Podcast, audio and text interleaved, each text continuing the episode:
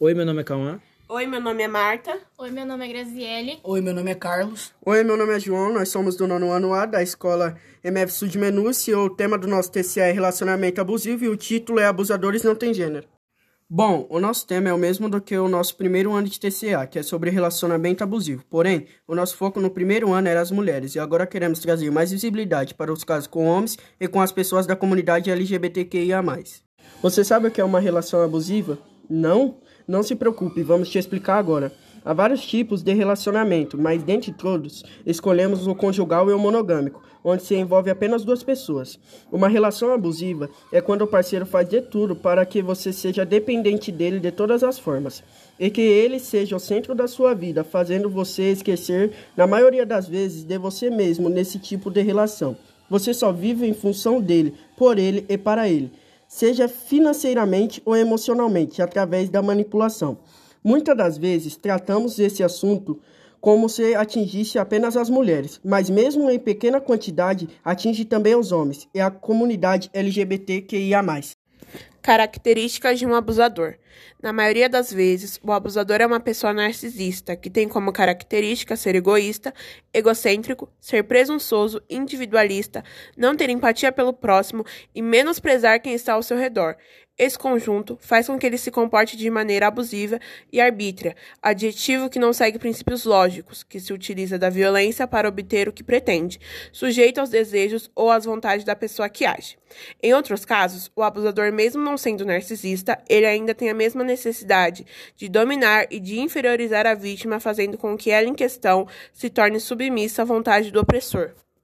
Característica da vítima: generosidade excessiva, obsessão e obstinação, necessidade de ser útil, tolerância exagerada do erro alheio, ser muito permissivo, sem vergonha fácil, ter dificuldades de reagir, são caladas, conformadas, passivas, deprimidas, altamente dependente. A vítima em si se sente usada e negligenciada, porém ainda assim não desiste da relação. Agora vamos entrar em um dos tópicos principais do nosso trabalho violência doméstica contra um homem, um crime menosprezado.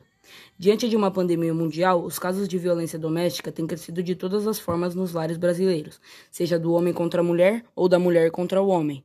Nos casos que o homem é a vítima, existe uma pressão muito grande da sociedade contra a denúncia, seja muitas das vezes por sentir sua masculinidade sendo ferida, ou até mesmo por piadas ou pela vergonha de ter sido agredido por uma mulher. Tipos de agressões tapas, beliscões, arranhões, socos, arremessos de facas, de tesouras ou de panelas, uso de palavrões, xingamentos e acusações que venham ferir a integridade física ou a honra de seus companheiros. Podem até ser características de atitudes que qualificam mulheres ciumentas e convencionalmente aceitas pela sociedade, dada a cultura sexista presente em nossa sociedade.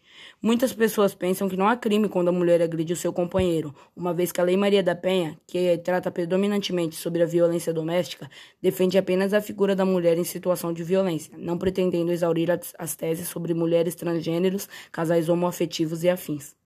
As respostas para ambos os questionamentos são negativas, ou seja, é crime a agressão e a violência doméstica contra o homem. Porém, o tema é tratado de forma geral, com base no Código Penal, possui suas diferenças em relação à violência praticada contra a mulher.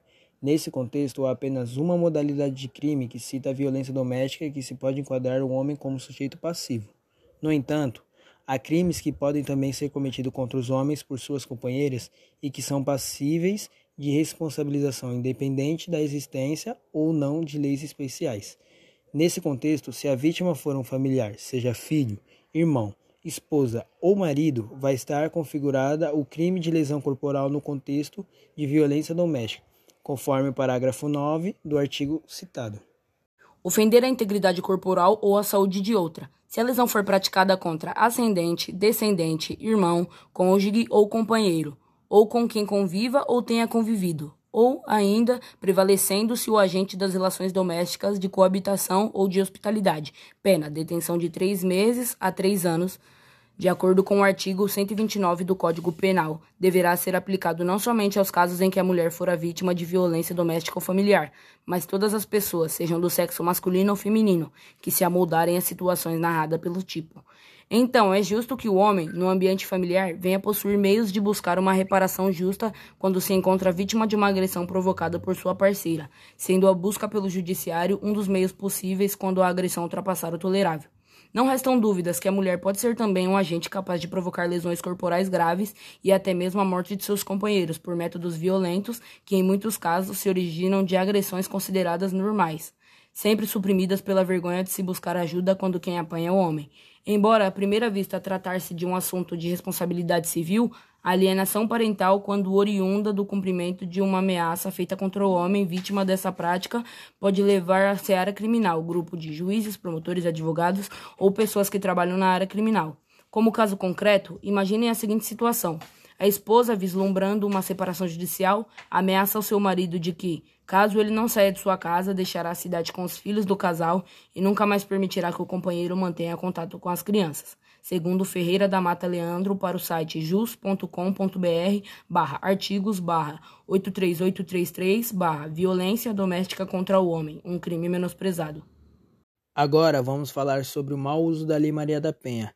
Como se conhece a Lei número 11.340, intitulada de Lei Maria da Penha, é um mecanismo criado para coibir a violência doméstica e familiar contra as mulheres, dispondo de atendimento especial, ágil e específico Indiscutivelmente, a ampla rede de atendimento criada para atender a mulher é um ganho extremo na luta e combate à violência doméstica, que ainda carece de muitas vitórias no caminho da segurança e igualdade de gênero, merecendo a atenção da sociedade e autoridades para políticas públicas nesse sentido, sendo todas as conquistas alcançadas até os dias atuais neste cenário, de tamanha relevância histórica e social é desconcertante e inaceitável que as mensagens sejam utilizadas de forma leviana e que imponham verdadeira desigualdade de gênero por algumas mulheres que se utilizam da proteção garantida pela Lei Maria da Penha como forma de obter vantagens processuais, negociais e até com o intuito de vingança.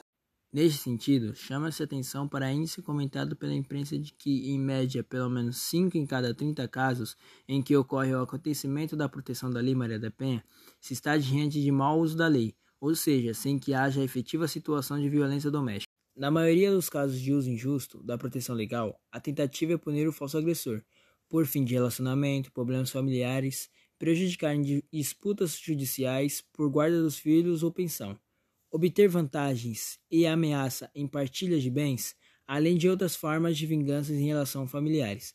Tal uso desvirtuado da proteção garantida pela Lei Maria da Penha, além de representar um desserviço à sociedade e desrespeito a uma luta histórica pela proteção da mulher, sendo ainda absurda violação aos direitos morais e patrimoniais de quem é injustamente denunciado, além de má fé processual, é atentada à honra da justiça, uma vez que toda a máquina estatal é usada para fins de escusos. Um exemplo de tudo que citamos anteriormente é o caso Murilo, que foi noticiado pelas repórteres Natália Bassi e Sandra Pereira do jornal NET. Polícia prende mulheres que encomendaram morte do instrutor morador de Imbu. Uma das mulheres detidas é ex-companheira da vítima. A Polícia Civil prendeu nesta sexta-feira, dia 14, a ex-mulher de Murilo Aparecido Belo, morador de Imbu das Artes, executada em janeiro deste ano pelo Tribunal do Crime, após uma acusação falsa de estupro. Segundo a polícia, a mulher de 21 anos encomendou a morte do rapaz Além dela, a mãe de 64 anos e uma amiga de 36 também foram presas. O instrutor de autoescola foi sequestrado em janeiro deste ano após ser acusado pela ex-companheira de ter abusado do seu próprio filho de 4 anos. À época, ele saiu de casa para levar a criança ao médico, mas não chegou ao destino. Dois dias depois, um vídeo começou a circular nas redes sociais mostrando Murilo rodeado por diversos homens fazendo uma falsa confissão de estupro. O corpo dele foi encontrado posteriormente com um tiro na cabeça às margens da represa Guarapiranga, na zona sul de São Paulo. No celular da acusada, apreendido pelos policiais, foi encontrada uma conversa dela com a mãe e a amiga, na qual falavam sobre a morte do instrutor. Segundo a polícia, Murilo foi coagido a admitir o crime pelos homens que aparecem nas imagens. Para isso, a vítima sofreu tortura física, psicológica e também foi embriagado. As três teriam encomendado a morte dele, entrando em contato com criminosos que têm ligação com o Tribunal do Crime e alegando que a vítima teria molestado o filho de quatro anos. Fato este que não ocorreu, haja vista que a criança foi submetida a exames e nada foi constado, explicou o delegado divisório Marcelo Jabucci. Apurou-se que a razão principal deste brutal crime seria o pagamento de pensão alimentícia, completou. Também foi solicitada a prisão temporária de outros seis envolvidos identificados. Um deles é o real executor do crime, ou seja, quem atirou na vítima já se encontra detido em uma unidade prisional por outro delito, roubo. Além dele, outros três homens foram levados à divisão, onde foram ouvidos. Os dois envolvidos restantes são procurados. Depois de todas as informações que passamos sobre relacionamento abusivo com homens, vamos falar também desse tipo de situação com as pessoas da comunidade LGBTQIA. Bom, resolvemos colocar também a comunidade LGBTQIA, pois não se é muito falado sobre o assunto em questão. Mesmo com poucas informações, chegamos à conclusão que, em primeiro lugar, onde ocorre mais abuso são em casais de lésbicas e, em segundo lugar, em casais gays. Como falamos, não há tantas informações sobre esses casos e nos preocupou, pois a nossa geração tem a cada dia se descobrindo tanto em opção sexual quanto sentimental, porque estão na fase de querer se envolver emocionalmente com alguém. Em um relacionamento abusivo pode acontecer com qualquer pessoa, independente de sua opção sexual, sua posição social, a sua cultura, religião ou seu nível educacional. Por isso fizemos questão de vir alertar os nossos jovens, não é porque ele é hétero ou que a pessoa em questão é boa. Tome cuidado com quem você se relaciona. Preste atenção aos sinais, peça orientações aos mais velhos, escute o que as pessoas que gostam e amam de você têm a dizer sobre a pessoa. Não dá para morrer de amor. Você é a prioridade. Se não gosta de algo do relacionamento, fale. Se algo te incomoda, fale. Se a pessoa não mudou e não gostou, termine. Não dá para morrer de amor. Há 7 bilhões de pessoas no nosso planeta e tantas possibilidades, então fiquem de olho. Iremos falar também de algumas dicas que podem ajudar, como consequência de uma relação tóxica, dicas que podem ajudar a sair e algumas dicas que também podem te ajudar a viver o pós-término. Sabemos que não é fácil sair de um relacionamento abusivo, que é como um círculo vicioso, e isso pode causar algumas consequências, como distúrbios de sono e alimentares, hábitos compulsivos e obsessivos, crises de pânico, ansiedade, depressão, automutilação, pensamentos suicidas que podem levar ao suicídio e a filofobia, que é o medo irracional de amar ou se apaixonar por alguém. Esse tipo de fobia pode ser desencadeada a partir de um intenso trauma emocional relacionado com o sentimento de amor. Vou citar algumas coisas que podem te ajudar nesse tipo de situação. Primeiro de tudo, se a vítima ainda estiver com o abusador, ter um psicólogo ao lado quando está em um relacionamento abusivo é muito importante. Ele pode esclarecer os malefícios da relação e incentivar a encerrá-la, sem cair nas, nas chantagens do parceiro, que provavelmente tentará contornar a situação. Depois, a terapia ajudará a retornar a autoestima e reconquistar tudo que foi prejudicado durante o relacionamento, como o contato com a família e amigos. Também, se o seu ex-parceiro ameaçar, chantagear, intimidar ou perseguir, procure ajuda da polícia, que irão te orientar nesse processo de denúncia. Tente também se reaproximar de sua família e amigos. Sabemos que não é fácil, porém eles são muito importantes para te ajudar nesse processo de pós-término. Depois de todas as situações que a vítima passou, ela se encontrará perdida sem saber o que fazer, pois o abusador era quem controlava tudo o que ela fazia. Por isso, ajude-a a fazer coisas que ela gostava, como músicas, comidas, livros, estilos de roupa, lugares e antigas amizades, tudo que ela gostava. Deixa também experimentar coisas novas, novas sensações e novas experiências, uma nova vida após um período tão obscuro de sua vida. Também tenha paciência, é um processo lento e é tudo novo e causa muito medo. E para as vítimas, a gente só tem uma coisa a falar: seja forte e corajoso. Você consegue, conseguiu sair disso e vai conseguir superar.